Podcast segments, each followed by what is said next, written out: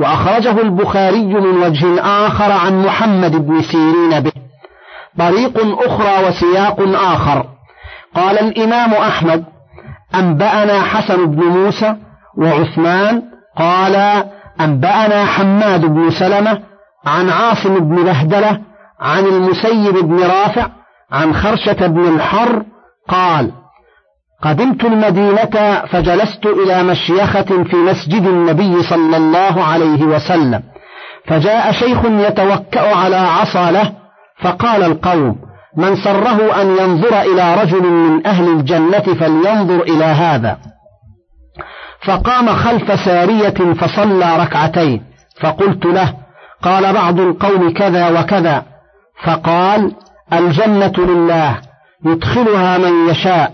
وإني رأيت على عهد رسول الله صلى الله عليه وسلم رؤيا كأن رجلا أتاني فقال انطلق فذهبت معه فسلك بي منهجا عظيما فعرضت لي طريق عن يساري فأردت أن أسلكها فقال إنك لست من أهلها ثم عرضت لي طريق عن يميني فسلكتها حتى انتهيت إلى جبل زلق فأخذ بيدي فدحا بي فإذا أنا على ذروته فلم أتقار ولم أتماسك فإذا عمود حديد في ذروته حلقة من ذهب فأخذ بيدي فدحا بي حتى أخذت بالعروة فقال استمسك فقلت نعم فضرب العمود برجله فاستمس فاستمسك بالعروة فقصصتها على رسول الله صلى الله عليه وسلم فقال رأيت خيرا أما المنهج العظيم فالمحشر وأما الطريق التي عرضت عن يسارك فطريق أهل النار ولست من أهلها وأما الطريق التي عرضت عن يمينك فطريق أهل الجنة وأما الجبل الزلق فمنزل الشهداء وأما العروة التي استمسكت بها فعروة الإسلام فاستمسك بها حتى تموت. قال فإنما أرجو أن أكون من أهل الجنة. قال وإذا هو عبد الله بن سلام وهكذا رواه النسائي عن أحمد بن سليمان عن عفان وابن ماجة عن أبي بكر بن أبي شيبة عن الحسن بن موسى الأشيب كلاهما عن حماد بن سلمة به نحوه. وأخرجه مسلم في صحيحه من حديث الأعمش عن سليمان بن مسهر عن خرشة بن الحر الفزاري به. الله ولي الذين آمنوا يخرجهم من الظلمات إلى النور والذين كفروا أولياؤهم الطاغوت يخرجونهم من النور إلى الظلمات. أولئك أصحاب النار هم فيها خالدون. يخبر تعالى أنه يهدي من اتبع رضوانه سبل السلام فيخرج عباده المؤمنين من ظلمات الكفر والشك والريب إلى نور الحق الواضح الجلي المبين السهل المنير. وأن الكافرين إنما وليهم الشيطان يزين لهم ما هم فيه من الجهالات والضلالات ويخرجونهم ويحيدون بهم عن طريق الحق إلى الكفر والإفك. أولئك أصحاب النار هم فيها خالدون.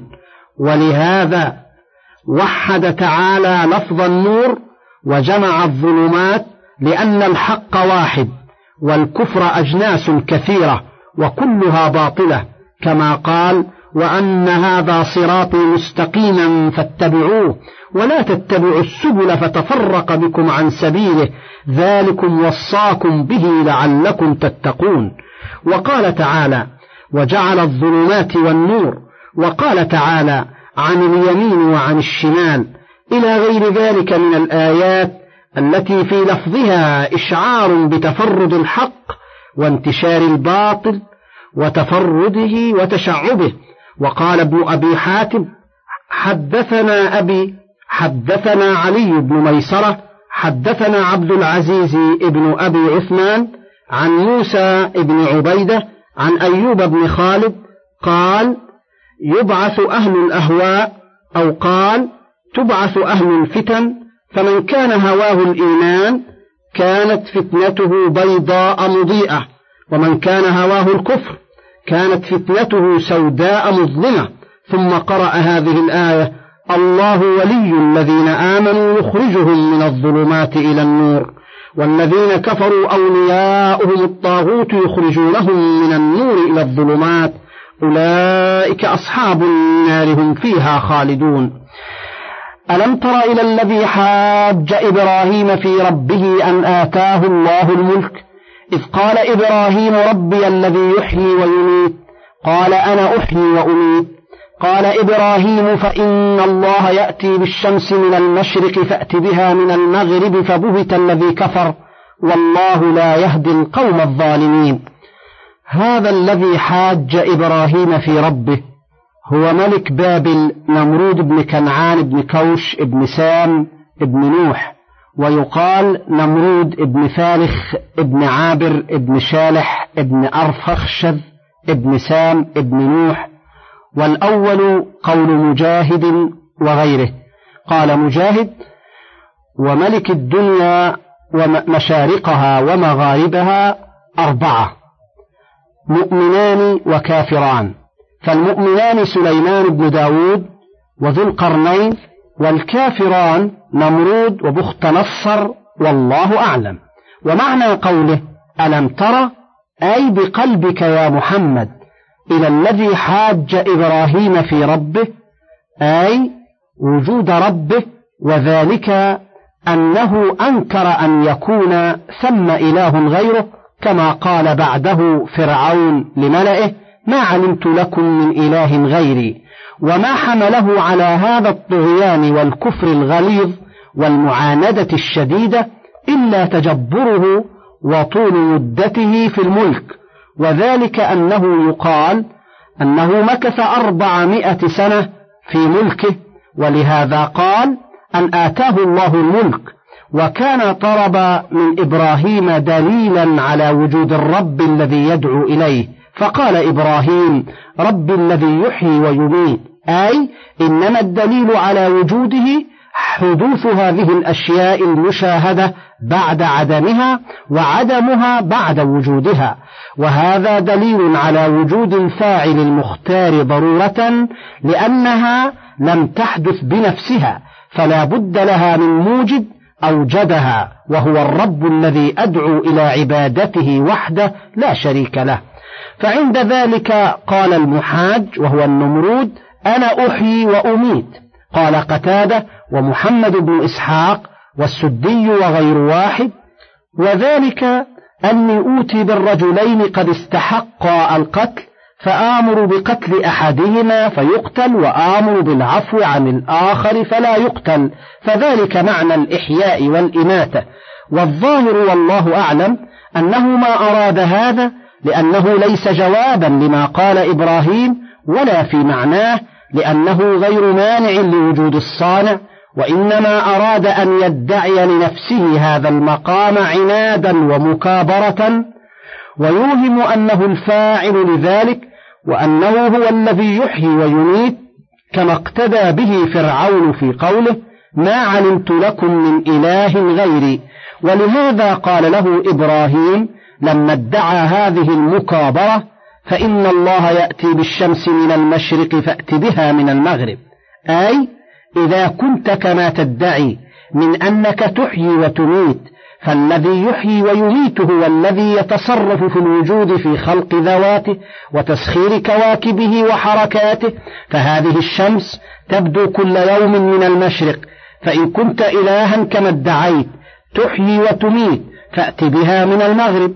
فلما علم عجزه وانقطاعه وأنه لا يقدر على المكابرة في هذا المقام بهت أي أخرس فلا يتكلم وقامت عليه الحجة قال الله تعالى والله لا يهدي القوم الظالمين أي لا يلهمهم حجة ولا برهانا بل حجتهم داحضة عند ربهم وعليهم غضب ولهم عذاب شديد.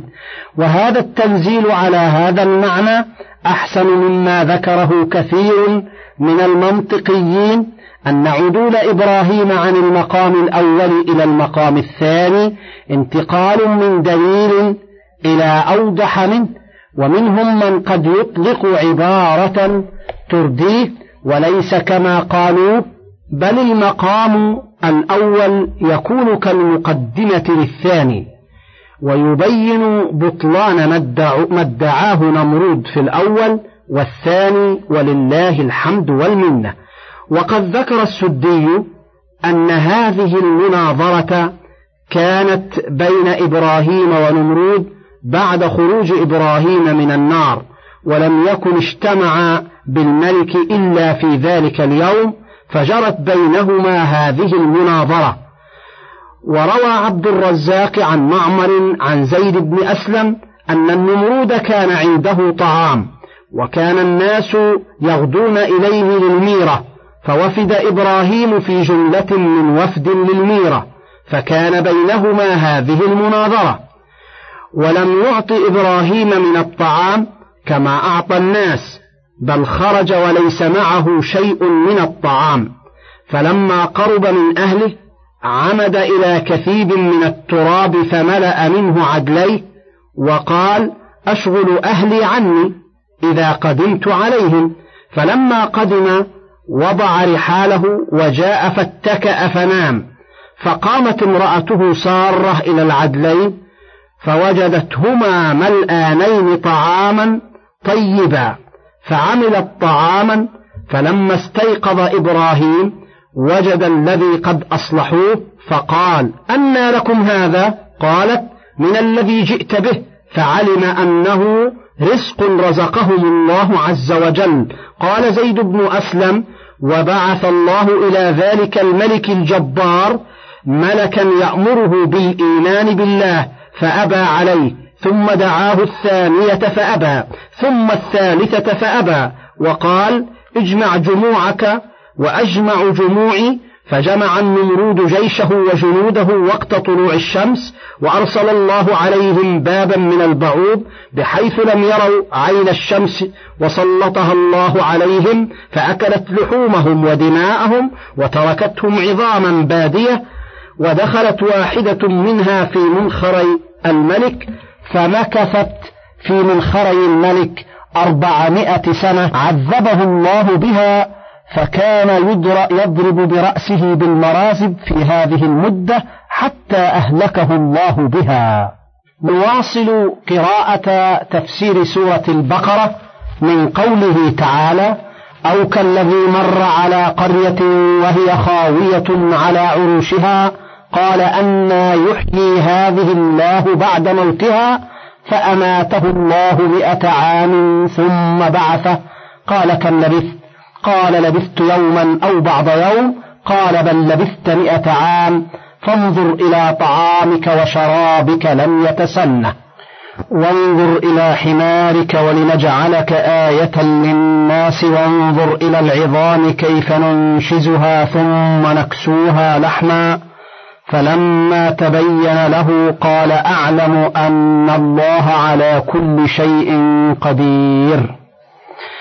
تقدم قوله تعالى ألم تر إلى الذي, إلى الذي حاج إبراهيم في ربه وهو في قوة قوله هل رأيت مثل الذي حاج إبراهيم في ربه ولهذا عطف عليه بقوله أو كالذي مر على قرية وهي خاوية على عروشها.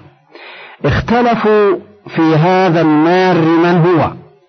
فروى ابن أبي حاتم عن عصام بن داود عن آدم بن أبي إياس عن إسرائيل عن أبي إسحاق عن ناجية بن كعب عن علي بن أبي طالب أنه قال هو عزير ورواه ابن جرير عن ناجية نفسه وحكاه ابن جرير وابن أبي حاتم عن, عن ابن عباس والحسن وقتادة والسدي وسليمان بن بريدة وهذا القول هو المشهور. وقال وهب بن منبه وعبد الله بن عبيد هو أرميا ابن حلقيا. قال محمد بن إسحاق عمن لا يتهم عن وهب بن منبه أنه قال هو اسم الخضر عليه السلام. وقال ابن أبي حاتم حدثنا أبي قال سمعت سليمان ابن محمد اليساري الجاري من أهل الجاري ابن عم مطرف قال سمعت سلمان يقول إن رجلا من أهل الشام يقول إن الذي أماته الله مئة عام ثم بعثه اسمه حسقيل ابن بوار. وقال مجاهد بن جبر هو رجل من بني إسرائيل. وأما القرية فالمشهور أنها بيت المقدس مر عليها بعد تخريب بخت نصر لها وقتل أهلها وهي خاوية أي ليس فيها أحد من قولهم خوت الدار تخوى خويا وقوله على عروشها أي ساقطة سقوفها وجدرانها على عرصاتها. فوقف متفكرا فيما آل أمرها إليه بعد العمارة العظيمة وقال أنى يحيي هذه الله بعد موتها. وذلك لما رأى من دثورها وشدة خرابها وبعدها عن العود إلى ما كانت عليه. قال الله تعالى فأماته الله مئة عام ثم بعثه. قال وعمرت البلدة بعد مضي سبعين سنة من موته وتكامل ساكنوها وتراجع بنو إسرائيل إليها فلما بعثه الله عز وجل بعد موته كان أول شيء أحيا الله فيه عينيه لينظر بهما إلى صنع الله فيه كيف يحيي بدنه. فلما استقل سويا قال قال الله له أي بواسطة الملك كم لبثت؟ قال لبثت يوما أو بعض يوم. قال وذلك أنه مات أول النهار ثم بعثه الله في آخر النهار. فلما رأى الشمس باقية ظن أنها شمس ذلك اليوم. فقال أو بعض يوم. قال بل لبثت مئة عام. فانظر إلى طعامك وشرابك لم يتسنه وذلك أنه كان معه فيما ذكر عنب وتين وعصير فوجده كما تقدم لم يتغير منه شيء لا العصير استحال ولا التين حمض ولا أنتن ولا العنب نقص. وانظر إلى حمارك أي كيف يحييه الله عز وجل وأنت تنظر. ولنجعلك آية للناس أي دليلا على المعاد. وانظر إلى العظام كيف ننشزها أي نرفعها فيركب بعضها على بعض. وقد روى الحاكم في مستدركه من حديث نافع بن أبي نعيم عن إسماعيل بن حكيم عن خارجة بن زيد بن ثابت عن أبيه أن رسول الله صلى الله عليه وسلم قرأ كيف ننشزها بالزاي؟ ثم قال صحيح الإسناد ولم يخرجاه. وقرئ ننشرها أي نحييها قاله مجاهد. ثم نكسوها لحما وقال السدي وغيره تفرقت عظام حماره حوله يمينا ويسارا فنظر إليها وهي تلوح من بياضها فبعث الله ريحا فجمعتها من كل موضع من تلك المحلة ثم ركب كل عظم في موضعه حتى صار حمارا قائما من عظام لا لحم عليها ثم كساها الله لحما وعصبا وعروقا وجلدا. وبعث الله ملكا فنفخ في منخري الحمار فنهق كله بإذن الله عز وجل. وذلك كله بمرأ من العزير. فعند ذلك لما تبين له هذا كله قال أعلم أن الله على كل شيء قدير أي أنا عالم بهذا وقد رأيته عيانا فأنا أعلم أهل زماني بذلك. وقرأ آخرون قال اعلم على أنه أمر له بالعلم. وإذ قال إبراهيم رب أرني كيف تحيي الموتى؟ قال أولم تؤمن؟ قال بلى ولكن ليطمئن قلبي. قال فخذ أربعة من الطير فصرهن إليك ثم اجعل على كل جبل منهن جزءا ثم ادعهن يأتينك سعيا.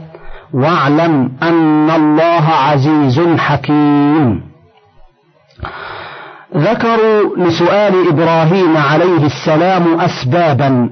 منها أنه لما قال لنمرود ربي الذي يحيي ويميت أحب أن يترقى من علم اليقين بذلك إلى عين اليقين وأن يرى ذلك مشاهدة فقال رب أرني كيف تحيي الموتى؟ قال أولم تؤمن؟ قال بلى ولكن ليطمئن قلبي. فأما الحديث الذي رواه البخاري عند هذه الآية حدثنا أحمد بن صالح حدثنا ابن وهب أخبرني يونس عن ابن شهاب عن أبي سلمة وسعيد عن أبي هريرة رضي الله عنه قال قال رسول الله صلى الله عليه وسلم نحن أحق بالشك من إبراهيم إذ قال رب أرني كيف تحيي الموتى. قال أولم تؤمن؟ قال بلى ولكن ليطمئن قلبي. وكذا رواه مسلم عن حرملة بن يحيى عن وهب به. فليس المراد ها هنا بالشك ما قد يفهمه من لا علم عنده بلا خلاف. وقد أجيب عن هذا الحديث بأجوبة أحدها. قال من راجعوا الكتاب في الهامش هنا بياض بالنسخ التي بأيدينا ونذكر ما قاله البغوي إتماما للفائدة. قال حكى محمد بن إسحاق ابن خزيمة عن أبي إبراهيم إسماعيل بن يحيى المزني أنه قال على هذا الحديث لم يشك النبي صلى الله عليه وسلم ولا إبراهيم في أن الله قادر على أن يحيي الموتى وإنما شك في أنه هل يجيبهما إلى ما سأل وقال أبو سليمان الخطابي ليس في قوله نحن أحق بالشك من إبراهيم اعتراف بالشك على نفسه ولا على إبراهيم لكن فيه نفي الشك عنهما. يقول إذا لم أشك أنا في قدرة الله تعالى على إحياء الموتى فإبراهيم أولى بأن لا يشك. وقال ذلك على سبيل التواضع والهضم من النفس. وكذلك قوله لو لبثت في السجن طول ما لبث يوسف لأجبت الداعي. وفيه الإعلام أن المسألة من إبراهيم عليه السلام لم تعترض من جهة الشك ولكن من قبل زيادة العلم بالعيان فإن العيان يفيد من المعرفة والطمأنينة ما لا يفيده الاستدلال. وقيل لما نزلت هذه الآية قال قوم شك إبراهيم ولم يشك نبينا. فقال رسول الله صلى الله عليه وسلم هذا القول تواضعا منه وتقديما لإبراهيم على نفسه. انتهى ما في الهامش ونواصل قراءة نص ابن كثير. وقوله قال فخذ أربعة من الطير فصرهن إليك. اختلف المفسرون في هذه الأربعة. ما هي؟ وإن كان لا طائل تحت تعيينها. إذ لو كان في ذلك مهم لنص عليه القرآن. فروي عن ابن عباس أنه قال هي الغرنوق والطاووس والديك والحمامة. وعنه أيضا أنه أخذ وزا ورألا وهو فرخ النعام وديكا وطاووسا. وقال مجاهد وعكرمة كانت حمامة وديكا وطاووسا وغرابا. وقوله فصرهن إليك أي وقطعهن قاله ابن عباس وعكرمة وسعيد بن جبير وأبو مالك وأبو الأسود الدؤلي ووهب بن منبه والحسن والسدي وغيرهم. وقال العوفي عن ابن عباس فصرهن إليك أوثقهن. فلما أوثقهن ذبحهن ثم جعل على كل جبل منهن جزءا. فذكروا أنه عمد إلى أربعة من الطير فذبحهن ثم قطعهن ونتف ريشهن ومزقهن وخلط بعضهن ببعض ثم جزأهن أجزاء وجعل على كل جبل منهن جزءا. قيل أربعة أجبل وقيل سبعة. قال ابن عباس وأخذ رؤوسهن بيده ثم أمره الله عز وجل أن يدعوهن فدعاهن كما أمره الله عز وجل فجعل ينظر إلى الريش يطير إلى الريش والدم إلى الدم واللحم إلى اللحم والأجزاء من كل طائر يتصل بعضها إلى بعض حتى قام كل طائر على حدته وأتينه يمشين سعيا ليكون أبلغ له في الرؤية التي سألها. وجعل كل طائر يجيء ليأخذ رأسه الذي في يد إبراهيم عليه السلام فإذا قدم له غير رأسه يأباه فإذا قدم إليه رأسه تركب مع بقية جسده بحول الله وقوته. ولهذا قال واعلم أن الله عزيز حكيم.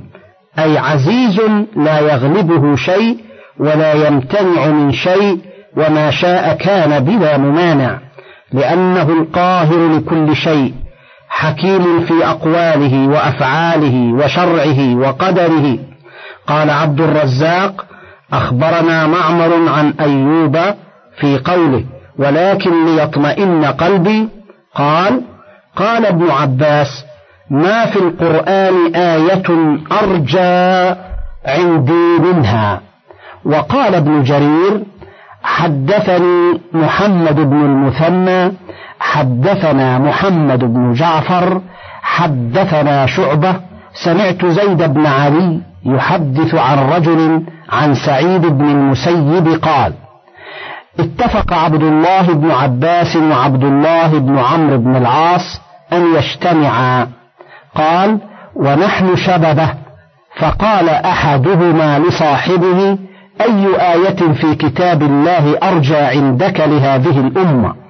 فقال عبد الله بن عمرو قول الله تعالى قل يا عبادي الذين أسرفوا على أنفسهم لا تقنطوا من رحمة الله إن الله يغفر الذنوب جميعا. الآية.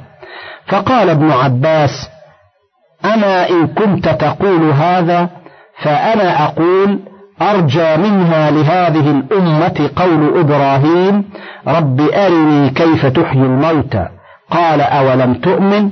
قال بلى ولكن ليطمئن قلبي. من فضلك تابع بقية المادة.